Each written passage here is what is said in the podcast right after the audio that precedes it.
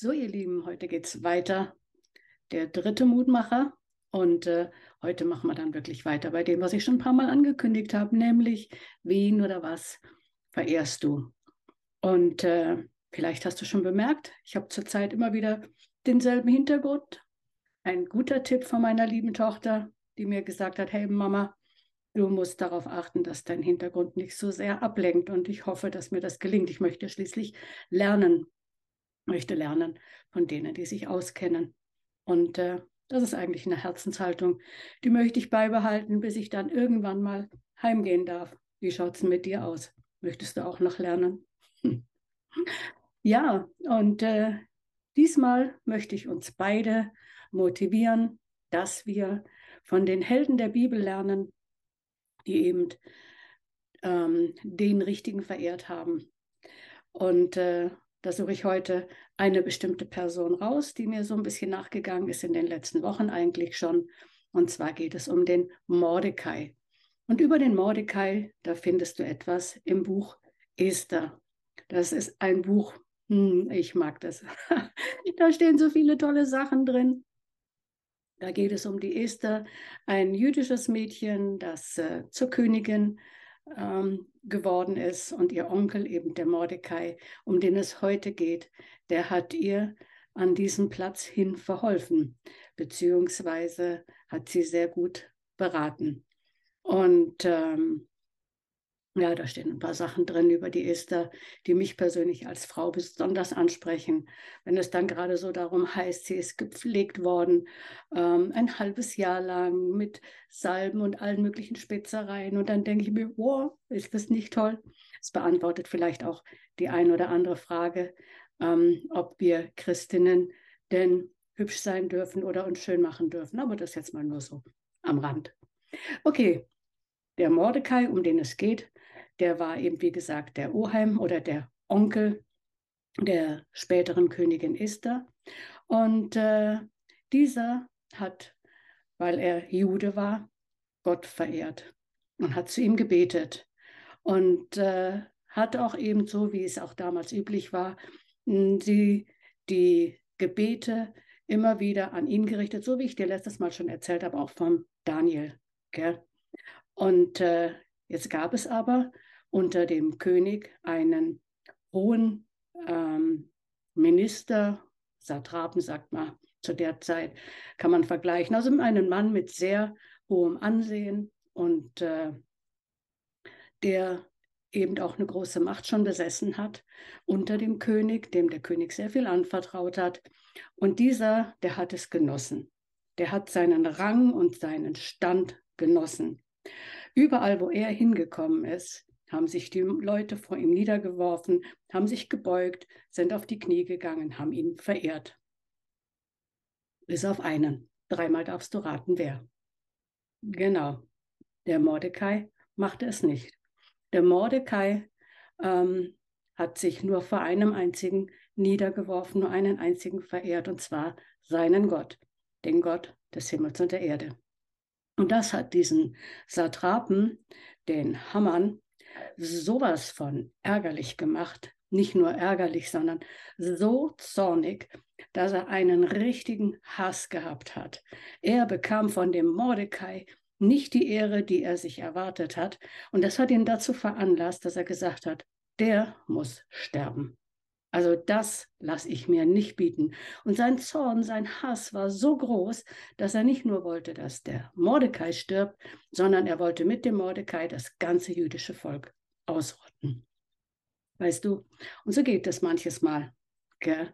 Da ist jemand, der, der hat äh, seinen, möchte seinen ganzen Ruf und alles unbedingt ähm, erhalten und äh, möchte gut dastehen nach außen, möchte seine Macht demonstrieren und geht dabei im wahrsten Sinne des Wortes, so sagen wir das ja auch umgangssprachlich, über Leichen. Vielleicht kommt es sogar daher.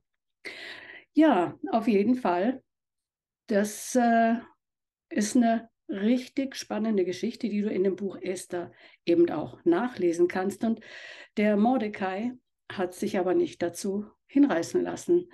Er hat sich an die Königin gewandt und ähm, ist letztendlich ins Gebet gegangen. Und auch er hat, wie der Daniel, von dem ich dir im ersten Mutmacher in diesem Jahr erzählt habe, die Hilfe Gottes erfahren. Aber weißt du, wie schaut denn das jetzt eigentlich in unserem normalen Alltag aus? Und das war so das Spannende, als ich mich hier vorbereitet habe für diesen Input, wurde ich erinnert an eine Zeit, wo unser Manuel ähm, einen Job gesucht hat und Bewerbungen geschrieben hat. Und äh, deswegen lasse ich dich da jetzt auch wieder so ein bisschen teilhaben und mal so am Rande bemerkt, die Dinge, die ich dir so mitteile über mich, über meine Familie, das sind Dinge, die darf ich auch erzählen. Ja, also ich mag ungerne Sachen auspacken, ähm, von, wo man es einfach nicht, nicht darf. Aber das sind so abgesprochene Sachen, das haben wir uns schon vor Jahren mal, ähm, haben wir das schon mal abgesprochen, so als Familie, dass wir die Dinge, ähm, wo wir einfach Gott die Ehre geben, wirklich auch weiter erzählen dürfen. Und so war das damals mit unserem Manuel. Er hat äh, einen Job gesucht, hat Bewerbungen rausgeschickt und äh, bei den Stärken, die er in seinen Bewerbungen angegeben hat, hat er unter anderem erwähnt, dass er aufrichtig ist. Und äh, so kam es, dass er dann mal ein Vorstellungsgespräch hatte.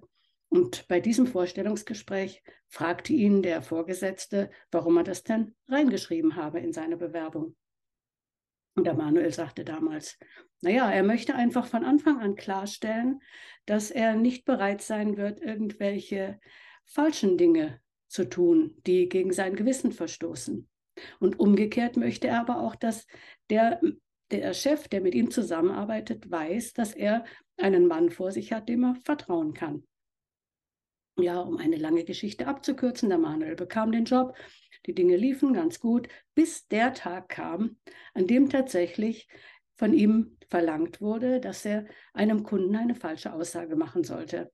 Er sollte irgendwelche ähm, Dinge über ein Produkt anders weitergeben. Ich weiß nicht mehr, ob es der Termin war oder das weiß ich nicht mehr. Aber was ich weiß ist, dass der Manuel damals gesagt hat, nein, das macht er nicht. Und dann kannst du dir denken, dann ist äh, auch der Chef ein wenig eskaliert und hat sich da also schon geärgert. Vielleicht nicht ganz so schlimm wie der Hammann, aber sehr, sehr, sehr geärgert und hat dann eben auch Manuel dann ähm, gesagt, so ungefähr, das geht gar nicht, worauf Manuel seinerzeit sagen konnte, doch, ich habe das in der Bewerbung bereits ähm, festgehalten. Sie wussten von Anfang an, ähm, wie ich stehe zu solchen Sachen. Naja, auf jeden Fall, die beiden gingen einigermaßen, ähm, na, wie sagt man denn, in Unfrieden auseinander. Und ein paar Tage später bekam der Manuel dann einen Vorladungstermin zu seinem Chef. Und er ging eigentlich schon mit relativ mulmigem Gefühl dorthin und ging davon aus, dass er jetzt die Kündigung bekommen wird, nachdem er sowieso gerade erst nur in der Probezeit war und von Anfang an eigentlich klar war, dass er einfach nur eine befristete Anstellung bekommen wird. Ja, er ging also hin zu diesem Gespräch mit dem Chef und weißt du, was passiert? Nachdem du mich jetzt schon ein bisschen kennst, kannst du es ahnen. Manuel bekam nicht nur eine Festanstellung, also das heißt, er wurde direkt aus dieser Probezeit in einen festen Arbeitsvertrag, äh, Anstellungsvertrag reingenommen. Er bekam ein höheres Gehalt und zu der Zeit hatte er begonnen mit der Bibelschule oder wollte beginnen. Und äh, das hatte zur Folge, dass er bestimmte Termine einhalten musste. Das heißt, er musste mit seinem Chef Gespräche führen darüber, ob er die Termine von der Bibelschule einhalten kann und musste damit einfach bestimmte Planungen waren damit verbunden. Und tatsächlich hatte er auch in diesem Bereich Gunst bei dem Chef und konnte dann auch die Bibelschule machen ja, das war sehr, sehr spannend und äh, sehr cool so zu sehen, wie Gott sich zu Manuel gestellt hat, wie die Dinge gelaufen sind. Das Geschäft ist gut gegangen. Der Chef hat ähm, sogar einen Showroom dann aufmachen können. Waren also ganz spannende zwei, drei Jahre, die wir da so ein bisschen verfolgen durften im Leben unseres Sohnes. Aber warum? Weil Manuel standhaft geblieben ist. Und weißt du, das war das Wort, das mich, als ich beim, mich mit dem Mordecai befasst habe, dieses Wort verehren, das habe ich so ein bisschen recherchiert. Und dabei kam raus, dass die Wurzel dieses Wortes auch bedeuten kann, zurückweichen, Raum geben, Platz geben. Und äh, das ist die Ermutigung, die ich heute an dich habe. Gebe nicht an der falschen Stelle oder am falschen Punkten oder in falschen Situationen ähm, raumfrei. Weiche nicht zurück von dem Standpunkt, den du als richtig erachtest oder von dem du weißt, dass es richtig ist. Weiche nicht zurück. Ähm, mache keine faulen Kompromisse. Faule Kompromisse sind immer ein Stück zurückweichen und ähm, damit Gott letztendlich entehren. Und äh, in dem Moment, wo wir an der falschen Stelle zurückweichen, bringen wir uns auch um den Segen, den Gott uns eigentlich geben will. Und manches Mal sehen die Dinge so aus, als würde alles verloren gehen. Also Manuel hat wirklich gedacht, so er kann sich einen neuen Job suchen.